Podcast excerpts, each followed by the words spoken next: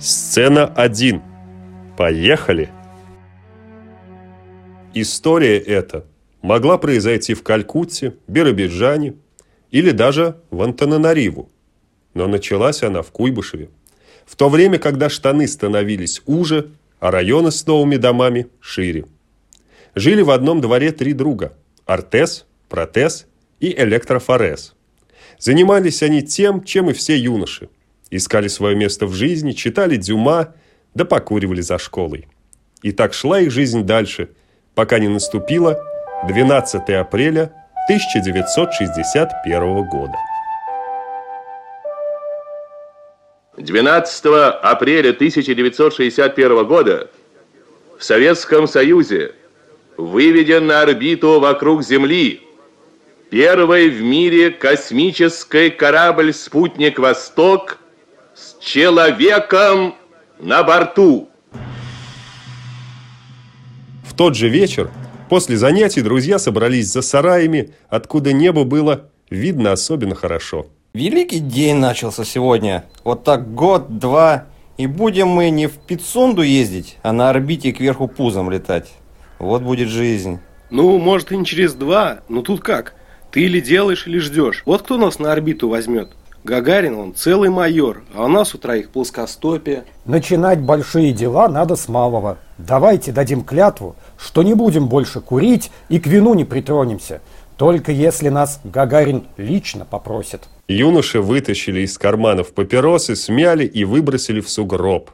Такие были раньше люди. Приняли решение и сделали. Но если майорами не стать, то как нас в космос-то заберут? Не попробуем ведь борща на Марсе. А мой дед как говорил, не зовут, так сам давай. Давайте свою ракету делать, чтобы там каждому место было. Гамак повесим. Да на кой тебе в невесомости гамак, тундра? Прилик к потолку и спи, как моль на шубе. Друзья рассмеялись, и над ними пролетел голубь. Примечательный очень. Настолько приметный, что у него даже было свое имя – Олег. Ребята посмотрели в небо, которое покорил Гагарин, и заулыбались. Каждый своему. В тот апрельский вечер они выбрали свою судьбу и навсегда избавились от дурной привычки курить табак. Сцена 2. Труд. Протез, Артез и Электрофорез пошли на три разных завода, чтобы знать точно, как собрать ракету с гамаками. А для верности поступили еще на вечернее отделение в институты. Один на двигателиста, второй на инженера – а третий на иностранные языки, чтобы с марсианами, ежели что, беседовать. По вечерам они собирались в сарае протеза и чертили ракету. Спорили до хрипоты, как лучше и правильней. Дюжину ластиков конструктор стерли, но нарисовали ракету, да назвали ее «Дружба». Теперь пора было потихоньку металл собирать, да керосин накапливать. А уж с гуляшом в тюбиках они разберутся потом – Протез с артезом сидели в сарае и строили планы на полет. Они уже нашли подходящую свалку с железяками, и теперь надо было только дождаться ночи, чтобы первая ступень начала одеваться в металл из старой кровати. Вот скажи, протез, ты когда полетишь, что будешь петь? А зачем мне петь? Ну, чтобы уши не заложило. У меня батя летал на самолете недавно. Говорил, что барбариску закинул, и хорошо ему было, без закладываний. Это потому, что твой батя в буфете заложил, а потом уж барбариской пробился. Ну, помогла же ему карамелька. А знаешь почему? Ну? Потому что красная она, как наш флаг. А кто под нашим флагом, у того все получится. В сарай зашел электрофорез. Он был задумчив, словно после зеленых яблок или полкило сливы. Эх, братушки, весна какая широкая, раздувает меня на пальто, холодит, а я только радуюсь. И вот знаете что? Мы ж не подумали, в чем полетим. Так купим костюм байковый, флаг нашьем и всех делов. А для головы шлемы хоккейные. Я вообще хочу в костюме полететь. Буду в галстуке, ботинки начищу. Я пока шел к вам, наведался в магазин один, тканевый. Давайте накупим ситцу поярче, сделаем комбезы и полетим в них, ватой подобьем. Протез, у тебя ж сестра Валентина шьет, как целая фабрика. Спрошу, конечно. Всяко она сейчас скучает. Эх, ва, братушки, полетим как никто. Красиво, с песнями, с барбарисками. Так закончился еще один этап подготовки к полету трех друзей. Над сараем пролетел Олег. Сцена 3. Хлеб. Артес прошел в буфет своего родного завода «Прогресс». Он бросил острый дворовый взгляд на буфетчицу Тамару, статную, крепкую, с причудой и загадкой. Тамара смотрела в окно и думала о своем. Отчего, Тамара, в глазах твоих поволоков всякий раз, когда ты видишь коржик? Неужели от твердости его? Эх, Артес, похабный ты, хоть и молодой. Гляжу я на этот корж и понимаю, что не то, все не то. Хочу я, Артес, выбегать в поле, полное травами, выбегать, как паровоз, и кулем своим нестись. А там уже приветливо жужжит пчела, готовится к смене. Выпускаю я пчел, а сама кружусь, верчусь посреди них. Они вокруг меня летают и осыпают пыльцой, роса мне ноги щекочет. И самая я счастливая, самая пчелиная, да в меду вся — вот от чего поволока моя, Артес, а ты лишь и думаешь, ком свой коржик размочить. Ну что ты вот, Тамар, я по делу к тебе, продуктовому. Давай уж, коржик. Собрались мы с приятелями в поход, и не знаем, чего лучше такого взять, чтоб сытость была, сила. А вот кирогаз разводить не пришлось бы. Надо брать вам консерву мясо растительную. В ней и сытость, и витамины. Да и вы, молодые, все съедите. И не заметите, как пчела пролетает. Словно жизнь. Хороший ты, Тамара. Был бы я поглупее, пришел бы свататься. Был бы ты поумнее, я бы тебя на порог общежития своего не пустила. Иди, Артес, иди. Купи коржик, носи пальто, да думай о великом. Артес купил два коржика и вышел в залитый солнцем цех. Впереди было еще полсмены, а вечером он уж расскажет протезу с электрофорезом, какие консервы брать. Где-то над сараем пролетел Олег. Сцена 4. Трещина. Протез и Валентина сидели в комнате, залитой солнцем. Валентина гладила одной рукой школьное платье, а другой накручивала на палец локон. Скоро у нее выпускной, а что там дальше, за школьной дверью? Замужество или любовь? А куда пойти учиться? А где они будут жить? А может, выучиться на водителя трамвая? Или пойти в конструктора одежды? Да только не видела она объявлений таких никогда про конструкторов. И где их готовят? В Москве? Протез перебирал пальцами гребенку. Терзало его что-то, словно положили в чан капусты гирю, да только вместо капусты в рассоле сам протез со своими кишочками и звоночками. Что с тобой, брат? Молчишь уже который час? А ведь такое воскресенье, погляди. Только чай пить, липу вдыхать, да и разговаривать. Ох, Валя, Давно я электрофореза не видел. Заходил к нему домой. Мальчика говорит, что приходит он с завода, делает дела учебные, а потом уходит куда-то. Табаком, говорит, не несет от него. Вина или белая, она тоже не учуяла. Боится, что как бы не попал электрофорез в плохую компанию студентиков своих. А может, вы с Артезом у его подъезда дождетесь? Да поговорите, а то вы сейчас мешком пыль ловите, выдумываете себе всякое. А он, может, может, он на трамвае катается до площади Куйбышева? И мысли у него черные. Да хотели мы с Артезом такое провернуть, но неправильно это. Не по дружбе. Это человека подстерегать, запугивать. Мы же все открытые, как ладонь. Были бы мысли черные, мы бы сразу узнали. Грош без копейки вам цена, друзьям таким. Может, у него центр брака сковала от черноты. Или, или такое он сотворил, что и перед вами стыдно. А вы отсиживаетесь по окопам в своем сарае. У него там, может, война. Да, тяжело тебе будет жить, Валя. Ох, тяжело. Как мухи в бане. Да уже, протез. Да уже. Хочу я чего-то, а назвать это чего-то не могу. Это как... Это как спать, проснуться и не понять. То ли воды хочешь, а то ли селедки малосольной. Вот так и живу. Протез расчесался, положил гребенку в карман рубашки и вышел из комнаты. Ему хотелось селедки, и того 12 апреля 1961 года, когда они выбросили папиросы в снег. Сцена 5. Предательство. Артеш шел занятия в институте. Сегодня у них был долгий спор с преподавателем об атомных двигателях. Спор был крепкий, как чай со слоном, но такой же теплый и благостный. Неожиданно Артес заметил в безымянских сумерках знакомую, чуть по собачьи сутулую фигуру. То был электрофорез, который уже неделю не заходил в сарай строить ракету. А кликнуть? Не спугнет ли он его? Да и откуда идет электрофорез в этот час? Уж не в пивную точно, они же обещали тогда. Электрофорез свернул во двор новостроек, и Артес принял электрически быстрое решение – следовать. Следовать, словно ракета на первой космической. Электрофорез прошел к подъезду одного дома. Там его ждала высокая девушка. Холеная, породистая, с укладкой.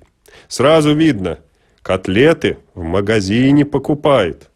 У Артеза от такой картины сразу ярость проснулась звериная. Захотелось скрежетать зубами и рвать кору на деревьях. А дальше совсем страшное произошло. Электрофорез взял девицу за руку и прошел с ней вглубь двора. Хотя никакой глубины у него не было, кроме ям и строительного мусора. Что ж ты делаешь-то, братка? Что ж ты променял нас, и все это над головами бесконечное?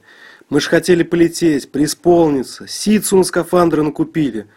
Что ж ты, электрофорез, уходишь во тьму с какой-то лялей, когда вокруг тебя все так ясно, все так светло, как рельсы. Был, друг, был полет, а сейчас все мы с поломанными крыльями. И Артес ушел в темноту своего старого дома. И казалось, что он слышит, как в сарае первая ступень отделяется от второй. Только не в пламени керосина, а от тоски. Сцена 6. Решение. Протез и Артес сидели в полутьме сарая и смотрели на свою ракету.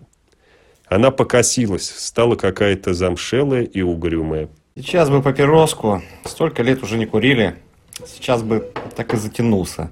Мы обещали, мы не должны той клятвы нарушать. Толку-то? Было настроя, осталось никого, считай. Ни лодки, ни собаки. Пойдем, Ларек. Нет, протест, нельзя. Пусть нас с тобой на гриву с завивкой променяли, но мы ракету туда строим. И без языков иностранных сами долетим. Мы с первого класса вместе и всегда были друг за друга. Как Эльбрус, Казбек и Джульбарс. Гора за горой, нога в ногу. А вот сестра моя, Валентина, говорит, что раз мы не пошли с электрофорезом говорить, то не друзья мы никакие, а так, мешок с пылью. Сестра у тебя умная, но опыту в ней с Олегов клюв. Надо искать совет у того, кто пожил, повидал, познал телесное и многое. Пойдем к Зинаиде Трифовне. Она нас в люди вывела, она и нас сейчас направит. Протез и Артес вышли из сарая и направились в соседний двор. Поднялись на второй этаж так хорошо знакомого дома. Сколько здесь было прожито мгновений радости, когда учительница приболела, и они всем классом приходили к ней сдавать тетради, слушать уроки и поздравлять с днем учителя. Если и было счастье, то сейчас оно жило в каждой щели в половице ее квартиры. Зинаида Трифоновна пила чай с липой и ела малосольную селедку. Она обрадовалась протезу с артезом и пригласила к столу. Зинаида Трифоновна, мы пришли не стихи про уголь вам рассказывать, а про темноту в наших сердцах рассказать. Ни в каком Кузбассе нет такого антрацита, которым мы с Артезом покрыты. Дело такое. Задумали мы втроем одно дело, большое и важное. Выбрали себе путь по жизни, встали в упряжку и стали тянуть его вверх, к самой орбите, где наши спутники пищат. Но электрофорез, ох, был у нас друг, а теперь связался с одной там, с укладкой из новостройки. Не продолжайте протез с артезом. Все понимаю, о чем вы толкуете. Было в моей жизни разное, но вот что я вам заповедное скажу. Если вы втроем чего решили, то втроем мы должны заканчивать. Двумя руками хорошо чай пить с коржиками. А если нос зачешется, что тогда? Чай отставлять или коржик? Вот тут и нужна третья рука. Почесал нос, так пусть теперь газету берет и мух отгоняет. Нельзя так протез артезом бросать третью руку. Вот если бы мы тогда в семнадцатом году бросили все, был бы у нас это вот все? Не было бы потому что держались друг друга, что Чапаев, что Щерш, что сам матрос-железняк. Если вы решили до звезд дойти, то втроем вы сможете. Вдвоем вы только на второй этаж ко мне сподобились дойти. Помните, помните, что вы можете искать в небесах и среди дыма пожарищ, на зеленых полянах и в стылой зале. Но только лучше слово «товарищ» ничего не найдете на этой земле или даже на самом Марсе. Так что думайте, протез с артезом, думайте. Решили – делайте. Споткнулись – не нойте. Разодлили – протрите, тронули – ходите. Голубь – птица, дуб – дерево, космос – это дружба. Идите и берите виллу протез артезом, и этими виллами боритесь за свою дорогу. Протез с артезом поблагодарили Зинаиду Трифоновну и вышли во двор. Они посмотрели друг на друга и этим же вечером решили, что возьмут электрофореза за пуговку и все ему выскажут. Сцена 7. Монолог. Электрофорез прислонился к дереву и закрыл глаза. Та девица, что рассорила его с протезом, артезом и ракетой, опаздывала. Тут электрофорез услышал знакомое воркование. На ветке сидел Олег. Давно не видал тебя, птица вольная. Где ты пропадал? Где ловил крохи? Кому гулькал? Да запутался я, Олег, как рак в проводке. Иду одним вечером и думаю, что прилетим мы на Марс или куда еще, выйдем, а на нас от жары одно исподнее, понимаешь? Ты вот воздуха не видишь, а от него горячо будет. Потому мы в кальсонах и выйдем. На то конституция у природы такая, Олег. И вот иду я и вижу магазин тканевый. Но, думаю, стоит зайти, чтобы мы не в исподнем выходили, а в красивом ситце каком. А там за прилавком стоит она, курносая, Марина. Стоит и метр наглаживает так, будто из него сейчас должен подснежник выйти на радость весне. Вот такое бывает, Олег. И захотел я в тот момент сам этим подснежником быть и потерял разумение любое. Даже, Олег, не поверишь, закурить папиросу захотел я. Полюбил я девушку курносую, да, видать, напрасно полюбил. Ох, неприятность. Но не могу, не могу я, Олег, протезу с артезом обещал никогда больше табака не трогать. А ежели у нас до свадьбы дойдет, это ж надо будет на гулянке в заводской столовой пригубить? А я обещал, Олег, обещал в знатный тот день посреди апреля. Да что же получается, я не хозяин слову своему. Получается, я могу и Марину обмануть. Ребят-то я забросил, но ни папиросы, ни пива в руках не держал. Видать, значит что-то слово мое. А я его вот так закурносую. Спасибо тебе, Олег. Поставил ты меня на рельсы, когда я с них зашел в тупик на запасном пути. Все правильно ты говоришь, Олег. Ты летаешь, много видишь, и я пойду летать. Хватит уже! Электрофорез воткнул букет в дупло и отправился в столь забытый сарай. За ним летел Олег. Сцена 8. Полетели! Протез и Артес шли в сторону танцевальной площадки в сквере Родина. Они были уверены, что обязательно увидят там электрофореса, погрушенного в сияние своей зазнобы. И вот тогда и состоится их разговор громкий, будто удар грома по жестяной крыше бани. На половине дороги они встретили электрофореза. Все трое остановились и стали набыченно смотреть друг на друга. Если бы между ними сейчас поставили вышку, можно было бы накормить целый завод. Такое напряжение возникло. Протез сжал кулаки. Артес шаркал ногой. Электрофорез потел ладонями. Кто начнет эту партию, тот и победит. Такой закон установился в тот вечер на безымянке. Что ж ты сдал назад, электрофорез? Что ж ты ушел со своими языками, когда мы уже почти все, и вот пора уже керосин покупать? И мясо, растительную консерву. Вот что ты так? Слетали бы, вернулись, женились. Зачем ты раньше стартуешь-то? Некуда нам теперь жить, электрофорез. Некуда. Когда был у нас трое, а стало два. Электрофорез склонил голову, как дружественный индийский слон, решивший напиться из реки Ганг.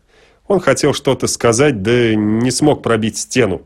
Мы же тогда обещали себе, обещали тому апрелю, что будем быстрее, выше, сильнее.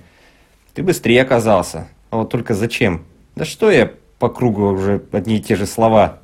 Артес не стал держаться, обернулся кругом, схватился за патлы, а потом за грудки электрофореза. Ничего никогда не было, пока кто-то куда не шагает и не говорит. Смотрите, что выбросили. Горы хлеба и бездны могущества. Вот как жить надо.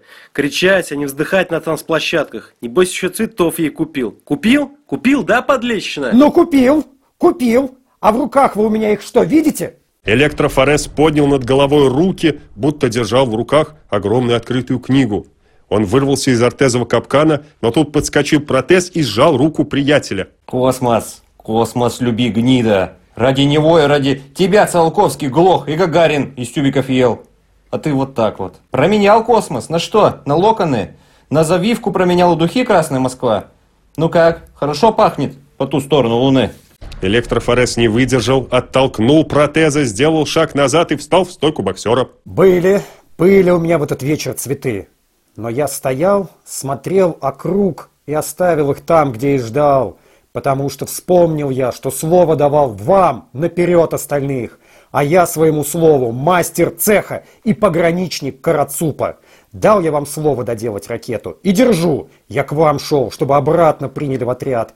Они за руки хватали. Не прав, не прав я был, братки. Стоял я под тем деревом и думал еще, что смогу я пронзить Марину плотью человеческой. Ну раз, другой, а дальше что? Маята только, да суета, беспокойство. Неправильно это все, нельзя так. Лучше пронзать я буду вечность, вот эту, со звездами. Бесконечно, до судорог и рвоты. Не хотите меня больше видеть? Пойму, приму. Уйду в пивную, стану там капитаном дальнего плавания. Вам решать. А я не могу так больше. Напряжение неожиданно спало. Летние сумерки вернулись на место, и снова время побежало. Все как-то обмякли, а потом выправились. Ну, полет пока отменяется. Надо наладить отделение первой ступени от второй. А еще скафандры немерено. И что тогда мы время просиживаем? Это до старта еще 14 минут. А до самого старта надо еще много чего доделать. Протез, Артез и Электрофорез двинулись в сторону сарая. Вслед за ними летел Олег. Когда трое открыли сарай, там была только синяя чернота, в которой вращалась, светила, взрывалась и совершала бесконечный космический полет. Ракета блестела. Сзади подошла Валентина с охапкой скафандров. Зинаида Трифоновна пила чай и смотрела в сторону бывших учеников. Тамара изучала в библиотеке книжку по пчеловодству. Олег сидел на открытой двери сарая. И только где-то там, за далеким прилавком, Марина хищно наглаживала метр и думала, что из ресторанов летают в космос.